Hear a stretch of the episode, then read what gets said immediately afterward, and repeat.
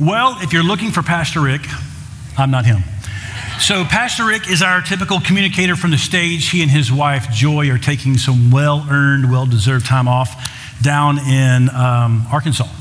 Their only grandchild is about to turn one. So, you know, they're having a big time down there in the big town, I believe it's Mountain Home, uh, Arkansas, Baxter County. They were, Rick and I pretty much talk every day. We text back and forth. And Friday night, I said, hey, is it a big party night in, you know, Baker County? And text a selfie he enjoyed. They're at the Baxter County Fair, Christmas parade, of course. So they are doing well, and they will be back next week. So I want to encourage you, if you're a guest, to come back and uh, hear uh, our communicator, hear Pastor Rick. So they're doing well. Be praying for them as they return next week. Um, does, uh, does God and Santa want me to be happy? Yes. See you next week. Um, yeah, they do. Uh, if, if I was to ask you as a parent, do you want your kids to be happy? You would say, yes, of course you are. You're a loving parent. But I would beg to differ that your definition of happiness and our kids' definition of happiness are two different things. Lori and I have a bear, a little bear, not an animal. We have a grandson. That dude, I know, how do you look in those blue eyes and say no at all? Oh, we, we get to be down there in a few weeks. Can't wait to see him. Bear's almost a year old. I think he's 10 months. And he can't quite walk, but he's so close. And Bear the other day, because we get little videos, you know, from our really wonderful, uh, well, we have three wonderful daughter in laws, but she takes videos all the time. So even though we're apart, Dallas, Texas, up here in Des Moines, we get to see what's happening. And this uh, one video clip she just showed, I think last week, I mean, it goes without saying that, that Bear is probably smarter than the average grandchild and definitely stronger. I mean, of course, you know that. Yeah, and just my humble but accurate opinion. And uh, so Bear is next to the dishwasher. He's found the dishwasher, and Bear is all boy. It's either 180 or it's nap time. And there's some food and changing somewhere in between there. So at this point in time, he's getting, and he's realized there's two levels of a dishwasher. And he wedges himself up against the lower part, it's open, and grabs the bottom rack and picks the whole thing up. Of course, he's the strongest boy in the world. I mean, we know that. And his mom says these words, which Bear hears often No, Bear. No, Bear is a full sentence. And uh, Bear at that point in time does not appreciate mom saying no. But you and I both know that lower rack, especially, has those tines. And if Bear picks that thing up because he cannot balance himself and goes backwards, it ain't going to be a good day for Bear. What Bear thinks will make him happy will actually cause hurt and pain. Back many years ago, I was a part of a, of a staff. We had nine pastors. Once a month, we would go out to lunch together. This Monday, we get into our 15 passenger church van, and our senior pastor says, Hey, I get my oil change. Can you pick me up? We follow him to get his oil change, and it's next to a strip mall, bunch of parking spaces. And we drive in to follow him. There is a brand new Lamborghini supercar. Everybody needs one of those. We're in a series. I don't remember the specific topic, but it was basically things won't make you happy. So as we drive past it, realizing we passed it, because you know it wasn't parked next to cars, it's parked out in the North 40, we would call it down south, to no door dings, no look dings even. And so uh, nine of us pastors in a series, nothing, things won't make you happy. We pass it, but knowing the seniors got to do some paperwork, we drive back around. Pull that 15 passenger van right up next to the Lamborghini, and I could feel the whole van shift because everybody was staring at the window, at the Lamborghini. And people are rattling off horsepower, top speed, how much it cost. And you could, there was quiet and probably drool coming down. And the pastor in charge of discipleship, that guy who's in charge of helping our church love Jesus more, says these words, and I'll never forget it. I think I could love Jesus more if I had a Lamborghini. now, as an adult, some of us can rationalize that. Come on, if you had a Lamborghini and we're playing positive, encouraging K love at the stoplight, more people would be positive, encouraged, right? If, if you had that kind of horsepower, you could help more people in need. Come on. Bear has an issue, but we adults can do the same thing. And as much as we were having fun, it was a little bit of a thought in my head thinking, hey, illusions. Illusions are those things that I think inanimate objects that I think will bring me happiness or contentment. When I'm getting ready to prepare this sermon in full transparency, it's the week before Thanksgiving, I'm digging in, and we don't use books anymore. We got computers, I got tablet. I'm the kind of guy I love the more screens, the better. And I don't know about you, but you guys remember what happens the day after Thanksgiving? Shopping day. They don't even call it Black Friday, it's called Rob You. And what's not fair is that they don't market fair anymore. I have these pop ups, and I'm trying to prepare to preach God's word, to teach you guys and me, honestly, what's going on. And all of a sudden, these things pop up. Listen, if they were about kitty cats, good for you if you like cats. Not a distraction for me, not an illusion whatsoever. If, if some marketing stuff came up about needlepoint, like I'm glad. I like to wear, you know, sweaters and blankets, but that's not my thing. But, you know, I, my hobby is hot rods. I like tools. I like car parts. I'm a workout guy. I like the outdoors, and it's Iowa, and they have these boots that have insulation and Kevlar gloves. And I'm like, ooh, wow, ooh, wow. Did anybody have that week of Thanksgiving, especially? Man, they are, they don't fight fair anymore. And I was fighting personally distractions of illusions. I think I could use that. And I got kids and grandkids. Maybe they could use that. And I'm telling you, as I'm preparing, I am wrestling myself with illusions. It is December. If anybody's not told you, um, it's December, Christmas, 21 days away. 21. Some of you just stress just went up, right? 21 days, Christmas comes. And uh, you, or maybe you've taken your kid or grandkid, you've gone to a place, you stood in line forever, and you sat on a complete stranger's lap, pouring out the very things you want and desire. And at any other time of year, if they didn't have a red suit on and white beard, it would be illegal in every state. But we do that. And Santa Claus asked us two questions. You remember? First of all, what do you want for Christmas? Followed by, have you been bad or good? And that kind of mentality, along with the, I'm a, I'm a pastor's kid, I grew up in church, I learned a formula. Or at least I thought I did. And some of us, I know, it's my default mode is formula. That is to make up ideas of how to get on God's good side. Now, don't look at me negatively. You do the same thing. You come up with ideas such as if I do more good than bad, then God will give me. If I go to church, maybe God will give me that contract a little bit more regularly. If I pray, maybe I'll pass the test. If I read my Bible, maybe that girl will say yes. Maybe the coach will put me in the game. And if it's really something big, right? What if I do all of it really hard? I mean, I go to church more often, I, I pray more than once or twice a week, and I actually read my Bible. Maybe the contract on the house will come through. I mean, after all, God and Santa want me happy. And formulas are made up. And finally, I'm calling these the ifs, right? The acronym IF, and the last one is fantasies.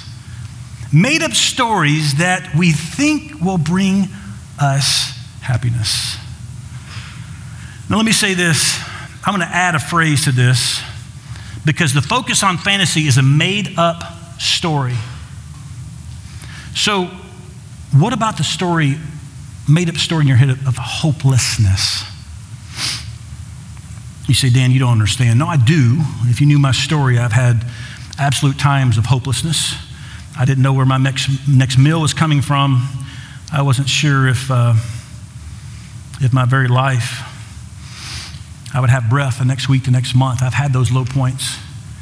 And it's a made up story. It's not true. But if you're in the hopeless cycle, let me just tell you that lie that there's not going to be a next, that lie that says you will never find him or her, that lie that says you'll never get, be, go, it's just that. It's a lie. What I know from Scripture, what I know experientially, is until God takes your breath and stops your heart, you have a next. Not a period, it's a comma. If you're in a made up story of hopelessness, I'm telling you today, it's not over.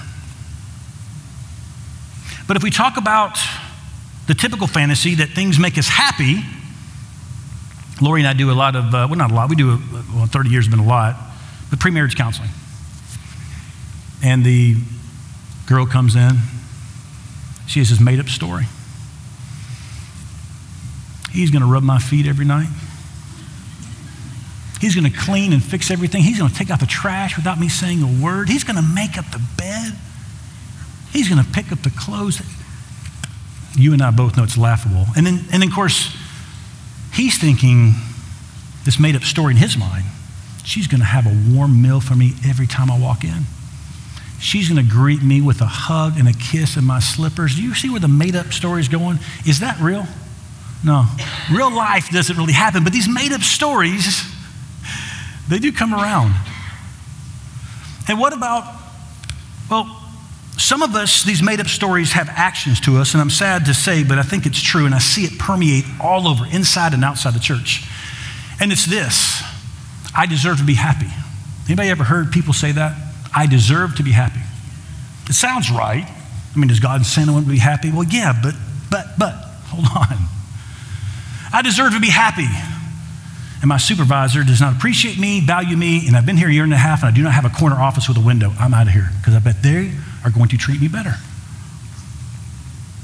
Um, I've heard I need to be happy, and my family does not support me on every harebrained, I mean, really accurate thing that I pursue. They don't acquiesce to my needs. They rob me of happiness, so I will limit my time with family because I deserve to be happy. Sadly, I've heard this way too many times. I deserve to be happy. And he or she does not make me happy. I'm filing because this made up story, you know, I deserve to be happy. Let's um Let's follow that logic to its conclusion, shall we? This is what it sounds like. I believe that God wants me to be happy.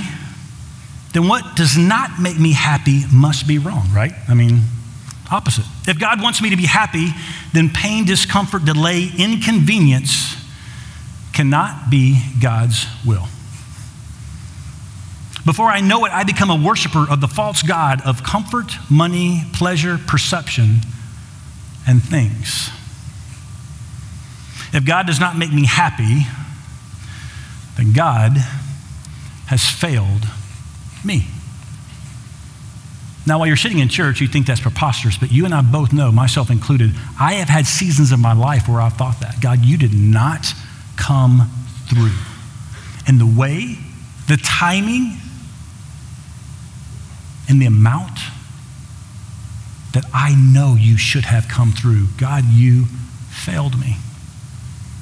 And the logical conclusion of that thinking is that God and Santa want me to be happy, and they are ultimately here to serve me. I mean, that's a logical conclusion. If I am in pursuit of the ifs, right, the illusions, the fantasies, the formulas, that God is here to serve me, and if He doesn't, if He doesn't, So let's be aware of the is. And yes, God wants us happy.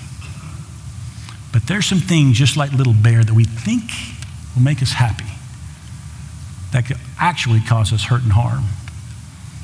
I'm going to pray for us. Brian's going to sing, and we're going to come back and look at what the scriptures say about God and Santa want me to be happy. So we ended with the ifs, the illusions, the formulas, fantasies, the made up stories. And all of us, I hope, can agree that there is a little distraction, a little drift, especially this time of year. So here's the question What is the truth? What does the Bible say about happiness? And use whatever you, word you want to here contentment, peace, joy. We're going to be reading through Philippians, and all through Philippians, Paul's dropping all these different words. Some of us like to categorize the word, but I'm just saying whatever it is happiness, joy, peace. I like the word Paul uses, contentment. To me, it sort of culminates all of those. Let's read in Philippians 4, starting in verse 12. I know what it is to be in need, and I know what it is to have plenty, both extremes. I have learned the secret Interesting phrase of being content in any and every situation. Strong statement. Whether well fed or hungry, whether living in plenty or in want, a verse many of us have heard I can do all this through him, meaning Jesus, who gives me strength. So let's break this down. There's a phrase, I don't know if you're picking it up, I've underlined and highlighted, I have learned. Here's what I love about that. Paul is saying this, and Paul messed up, right? If you say I've learned, that means I have not learned. I have done it wrong. I have not hit the mark. And we know Paul had a dominant personality. And dominant personalities, because that's one of the things that uh, I teach as far as a, a pastor and a, and, a, and a, leadership of the business. Um, dominant peoples are easy to have fun with. Why? Because they're so overt. They're always the one out of the gate and forgetting there's other responsibilities and things to do. And Paul, I guarantee you, came up with some illusions and some formulas and fantasies. And God says to Paul, like he does to me, Charles, we've been through this before. Let me be God and not you. I love the phrase, I've learned. Not only does it remind me that Paul missed the mark, it's, uh, it's reminding me this is not some verse to pop up or a prayer just to say and make everything go away. When I say, when Paul says, I've, I've learned, this is something he's wrestled with. This is not theoretical, this is experiential. I like it when people are teaching me that have been there, done that. I like it. It makes sense to me. And then let's take in context who this is. This is Paul. This is not a guy like me who grew up in church. This is a guy who grew up as a Pharisee whose mission to start off with was to find every follower of Jesus and expose them, put them in prison or death. And when Paul took this crazy journey, he came face to face with Jesus, everything changed. Starting from the heart, everything changed. And Paul lived happily ever after. Not what happened. A couple things when Paul says, Listen, I am a follower of Jesus. I have literally come face to face with him. I know him to be real and true. He has at least three shipwrecks. He's been beaten uh, about eight different times, depending whether it was a flog or whether it was a rod. Um, he was in prison three different times, um, stoned to death. They assumed he was dead when he was lifeless, but of course he didn't. The guy had some hard stuff, so he's not sitting in some yacht saying, hey, this is what you probably need to do. No, no, the guy's been there and done that. When he says these words, I, I've learned, and in any and every situation, he's not kidding. I have learned is a wonderful statement. Guess where he's writing this from? Prison. Not a yacht, prison. Guys, I'm listening to a person like that. And then he says this, and I don't know, I've read this a couple million times because I'm old and been around church for a long time, but the secret. I don't remember reading the secret. Is it a secret? Well, of course it's a secret. Why is it a secret? Because back then, back in Paul's day, over 2,000 years ago, here's what's crazy.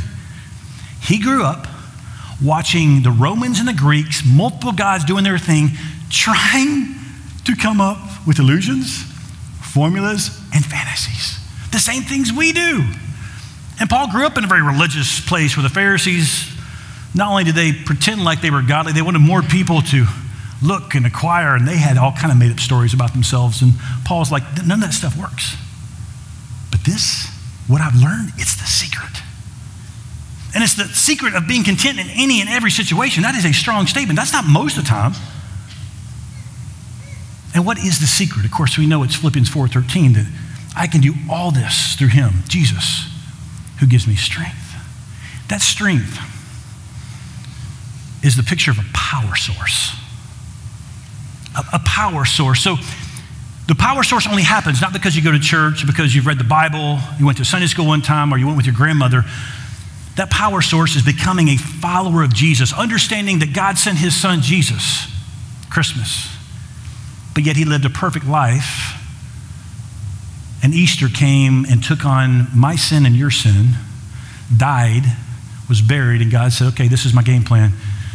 Overcome, come back to life. And that is why Paul had come face to face with Jesus and realized this stuff is not just religious, it's real. So the starting point is becoming a follower of Christ, and we do that. Romans 10 9 and 10 tells us, with the mouth confession is made, with the heart we believe. Romans 10 13 says, whoever calls in the name of the Lord, and that call is a surrender. God, it's, it's you I need to forgive me of my sin, to give me the promise of eternity, but a purpose right now. I give you my life. That's step one.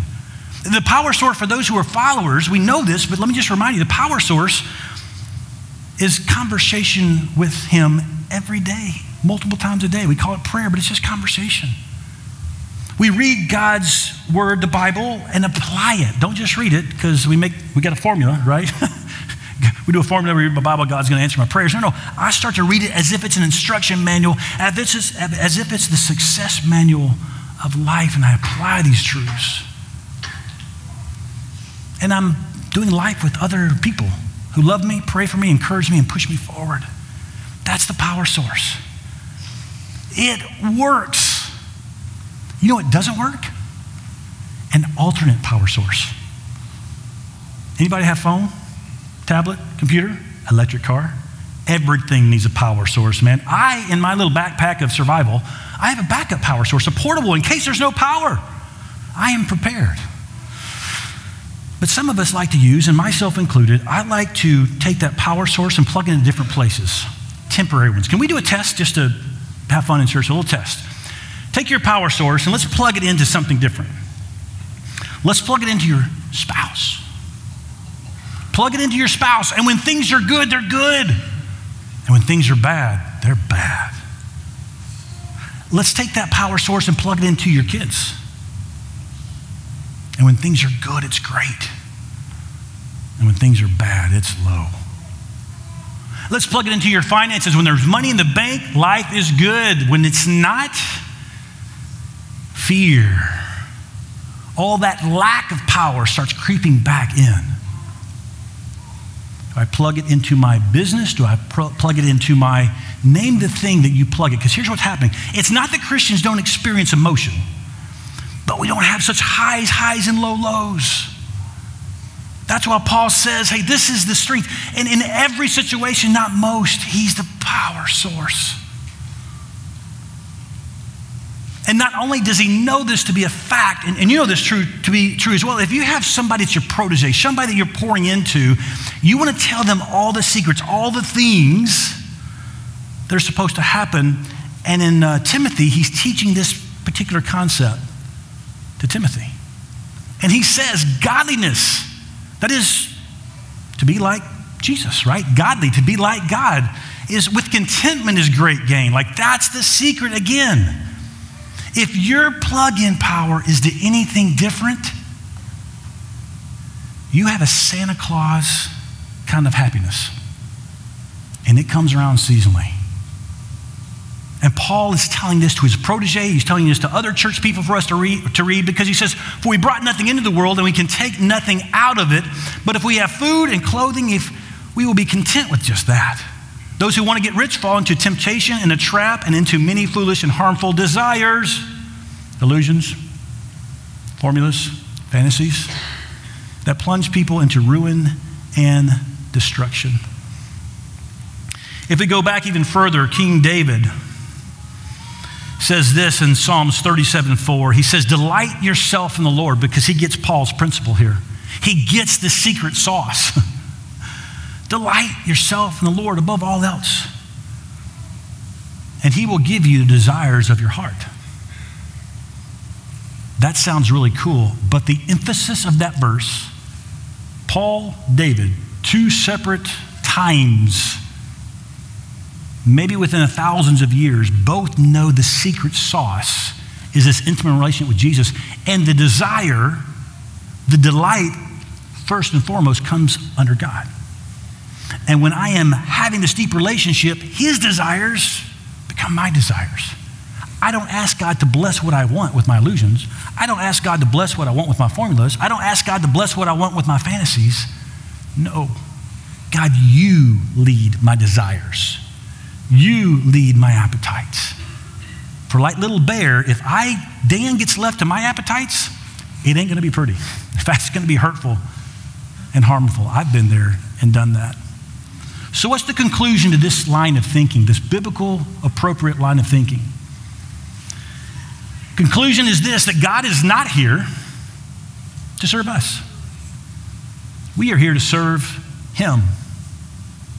God is not here to serve us. We are here to serve Him because He knows. In fact, even simplifying that, I just put, put the little phrase, He over me. And everything. He over me. Every person, every place, everything, every thought. Everything, Dan? Yes, everything. Otherwise, you're plugging it into temporary power sources and it doesn't last. The most frustrating life in the world, I promise you, is a person who says he's a follower of Jesus and plugs that plug into different things. And the world watches us like a yo yo, like they are, there's not much difference. And the secret to being, keyword, fully devoted followers of Jesus is just that. Every area of my life. I wrestle with God hard sharing this story, but I'm praying that the point sticks. Lori and I have four boys. One of our boys, Brady, is a Missouri state trooper. State troopers go through 26 weeks. People don't know that. Uh, six and a half months of training. And they aren't nice because their job is to prepare them to be by themselves in some of the most heinous situations. Brady graduates, and the Shouse household, you may remember my dad's a pastor, uncles are pastors, and when there's special moments, we like to get together and just encourage them, pray over them, and, and bless them. And literally, we'll write out a sort of a prayer blessing over them. It's a very special, very personal thing. And so I can remember writing out my blessing. And as any of us would pray for our kids, we'd pray for protection. God, keep them from all harm. And since in the line of duty, what he does as a highway patrolman, God give him wisdom and discernment so he knows what is okay and what's evil. God, help him. Help him learn to disarm the emotion that he encounters. And God, protect him from all harm. And God tapped me in the shoulder as I was writing this. And he said, Really? No harm, huh? Is that your plan or is that my plan? And in full transparency, I went, God, don't you dare go there. We have been through enough hardship in our life. Give, give our son a break. And God just reminded me can you trust me? All those things we just got through talking about. Can, can, is it really my will over every area of your life? Or are you holding on to a few things that you think you know better? That you can control more, that you can provide for. Honestly, what a joke. As I wrestled with God for hours, his tears just flowed. You know, those times when you wrestle with God and you know who's going to win, but I just didn't want to give it up. I had given God about seven or eight fingers. Lord, let me keep one or two things. And he said, Dan, it's either all me or none. And what I know to be true is that I can trust him. What I know to be true is that God is good. I may not see it in the moment, but I know he has. I've, I've read it, I've taught it, and I've experienced it. I know it. I know it. I know it. So I rewrote. I rewrote my prayer. And I said, God, He's yours. And if you and your sovereign plan that I know I can trust, that I know you love Him more than I do, I had to recite these truths that I know to be true. But I had held on to this area of my life, and I said, God, if it's your will that Brady give his life for someone else, make him bold and courageous. God, make him bold and courageous if that's your calling for his life. So I share that because God wouldn't let me out of the story. I had 30 I wanted to share, but my prayer, my hope, is that this principle from Paul sticks. That it is He over me in every person, place, thought, and thing in my life. That and that alone is where we find in any and every situation contentment, happiness, joy, peace. So I would encourage you, I'm going to do this. This is a prayer I wrote up. Pastor Rick did this uh, a couple of months ago. I liked it. And my challenge to you, because I'm going to do this, is this is my prayer. It's not your prayer, it's mine. So you can either use it or come up with your own. But I'm praying this every day this week for me. And it's just true and honest. God, I do, I do want to be happy. Of course I do. I'm not a, yeah, someone who wants to have pain all the time. I, I know I can drift thinking you are my glorified Santa Claus. I confess I struggle to fill my appetite for contentment by doing it myself. I just do. Forgive me when I think you exist to serve me a Santa Claus kind of happiness, right? I exist to serve you. Lord, I pray your will over my will because, and here's the key I know that your plan and purposes gives me lasting fulfillment and contentment. It's not a hope so, it's a no so. Let me pray for us.